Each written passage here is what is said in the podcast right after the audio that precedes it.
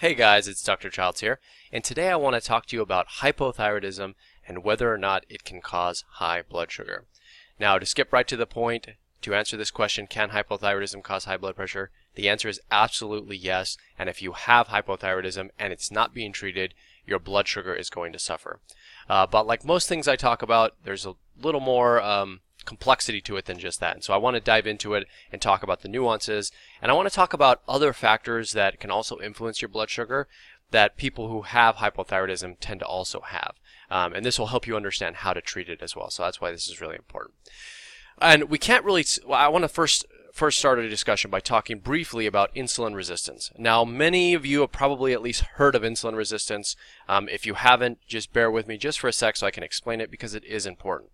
Insulin resistance is um, a state of cellular resistance to the hormone insulin. Um, now, what happens normally in your body is that when you consume sugar or when you're stressed or pretty much anything that your body needs uh, to use uh, or any demand on your body that requires it to use blood sugar by the cells, it will secrete a hormone called insulin. And what insulin does is it sends a signal to take the blood sugar in your blood in your serum right, in, in the blood and move it into your cells. So it could be moved into fat cells, it could be moved into muscle cells, whatever it is. It, it moves it out of the bloodstream into the cells. What happens is in, in insulin resistance is that your body can't do that as well anymore. So even though insulin is coming out and trying to trying to take the blood sugar in, the, trying to take the uh, the sugar in your blood and move it into your cells, your body is resistant and it can't. It stays in your blood serum um, and, or in your serum, and that's why your blood sugar elevates with insulin resistance. Now, what's important is that pretty much any dysfunction of your thyroid can result in this this thing called insulin resistance. And that includes hypothyroidism and hyperthyroidism. Now, we're not talking specifically about hyperthyroidism today, but I want you to understand that any dysfunction to your thyroid, whether it's too much or too low, can result in insulin resistance and therefore high blood sugar. That's sort of how it works. Um, but so so the question I guess really is how can you treat that if you have hyper, hypothyroidism? What are you supposed to do? And I've had a lot of people ask me questions about thyroid medication and how thyroid medication impacts their blood sugar. And so I've seen some people say out there they suggest that certain types of thyroid medications cause um, insulin resistance or worsen high blood pressure. But that's not really the way that you want to think about it. So remember, in hypothyroidism, it's the state of hypothyroidism that causes the insulin resistance, and it's a state of hyperthyroidism that causes the insulin resistance, which means that you need to find somewhere right in between um, with, so that you don't have insulin resistance. And the way you do that is by using your medication. It's not the type of medication that you take, it's how much medication you take. So if you're taking even a small amount, and it's too much for your body, it will cause insulin, insulin resistance. And this is where people get confused because like, they think, well, I took Synthroid and it caused insulin resistance, or I took Cytomel and it caused my blood sugar to increase. That may be true, but it's not the fault of the medication, it's the dose that you're taking. So it's not the thyroid medication per se that's causing the insulin resistance. It's the state of thyroid function in your body. And that state is influenced by the amount of thyroid hormone that you are taking. So does it does it worsen or treat insulin resistance? I would say the majority of the time people are being under treated with their thyroid medication. So they're having high blood sugar because just from the fact that their their hypothyroidism is not being treated adequately. And so when they take thyroid medication, usually it drops their blood sugar because it treats their insulin resistance. So that's kind of how it works. But on the flip side, it is absolutely possible if, for instance, you're abusing T3 for whatever, weight loss or whatever it is, or maybe you're just accidentally taking too much, something like that. That can also lead to worsening blood sugar as well. So it's more about what your body needs and you getting that amount as opposed to blaming it on the medication, even the type um, or um, the name or, or the, like whether it has T4 or T3 in it. So just consider that. But to take this one step further, so, so that's sort of the that's sort of the interplay of thyroid medication and, and blood sugar.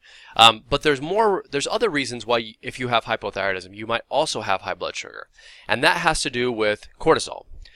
Now we talked about this before um, in, in other videos um, on my channel. So if you've seen those, you probably have um, you're probably familiar with this, but there is a connection between your adrenal glands, specifically cortisol, and your thyroid function.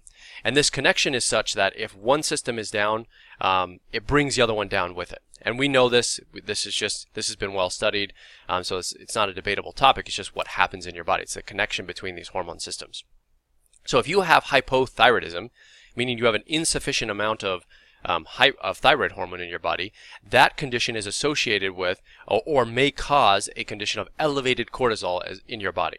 And elevated cortisol can also worsen blood sugar because cortisol is your stress hormone. It's released in times of stress. And normally, when that happens, it's trying to get your body to utilize some of that blood sugar um, for your muscles and for your brain and for things like that because it wants you to use those, um, it wants you to use that energy to to tolerate the stressful situation that you're under.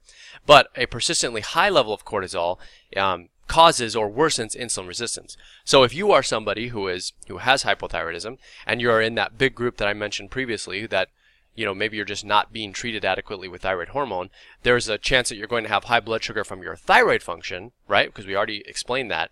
But also you may have worsening high blood sugar and insulin resistance from your cortisol level as well. Um, and so that's sort of the connection between those two things. And and this can also occur, by the way, from stress. And so I have this this thing here that I'm going to just a little algorithm or equation, I don't know what you want to call it.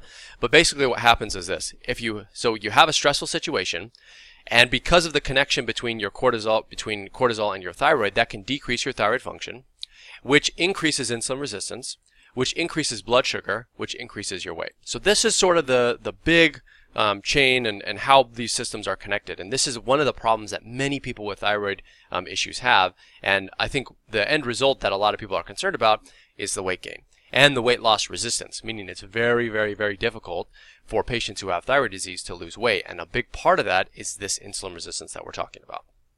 So that, that's the impact there. Now, taking it another step further, so we have those two two issues, and then of course your diet um, also plays a role. And so probably there's a high chance that you understand at least the connection between the food that you put in your mouth and how that influences your blood sugar. Uh, especially now, especially because the ketogenic diet and low carb diets are all the rage, right? These are these are just going around. Everybody knows about that. And the reason that these are said to work is because they are specifically trying to reduce um, the amount of sugar that you consume, or just carbohydrate in general, which reduces the amount of insulin that your body would produce, which reduces insulin resistance. So that's why these things work. Now, it turns out that protein can also stimulate insulin as well as uh, carbohydrates, but not to the same degree. So there's some more complexity there. Um, I'm not going to get into the diet too much for this conversation because I want to focus more on the thyroid side. Um, but you can read it. I have I have a lot of information there um, on this blog post if you want to look through that. So let's talk about treating um, insulin resistance if you have hypothyroidism. What are you supposed to do? So I have, let's see, one, two, three, four, five, six different things that you can look at here. But the first thing that I would say is you need to optimize your thyroid medication. And that means to find the amount that your body needs. And you can do that by looking at your free thyroid hormones. Your, the TSH is helpful um, and valuable in some instances, but when it comes to these more nuanced um, I would say more important things, you want to be looking at more than just the TSH. Look at your free T3, look at your free T4, and put it into context with your other thyroid labs, such as your TSH. Um, because the TSH is just not going to be sufficient to tell you if you have enough thyroid hormone um, in, the, in your serum or not, and that's really what matters. The second thing is you can consider taking insulin sensitizing supplements. So these are supplements which, when you consume them, they help your cells become sensitive to the insulin as opposed to being resistant to it. And so these supplements, they work through a variety of different ways, such as reducing uh, the impact of, of inflammation and that, that effects on uh, um, insulin resistance, but then also some of them just help automatically with blood sugar as well. So berberine, fish oil, alpha lipoic acid, and chromium, those are a list of just some of the supplements that could potentially help you. The other thing you can do is consider taking insulin sensitizing medications. Now, you may not have to do this, but some people that have really bad insulin resistance may have to. Um, and that, that stems from the fact that even these individuals, if you just have really bad insulin resistance, it doesn't matter if you get on the ketogenic diet or if you consume virtually no carbohydrates. It's just not going away. And I've seen this in patients, and there's probably some of you out here out out there listening to this, and maybe you fall into this category. You can go on the ketogenic diet, but your blood sugar is not dropping, your insulin level is not dropping, and your weight is not dropping. If that's the case, you might just be one of these people that has really severe insulin resistance, and diet is not sufficient to reverse that process. If you fit into that category, then yes, maybe you need to take these insulin sensitizing medications. So metformin is one of those, uh, GLP-1 agonists, SGLT2 inhibitors. There's a bunch of medications that you can use temporarily to try and reduce the insulin resistance, and I've included them here if you want to take a look.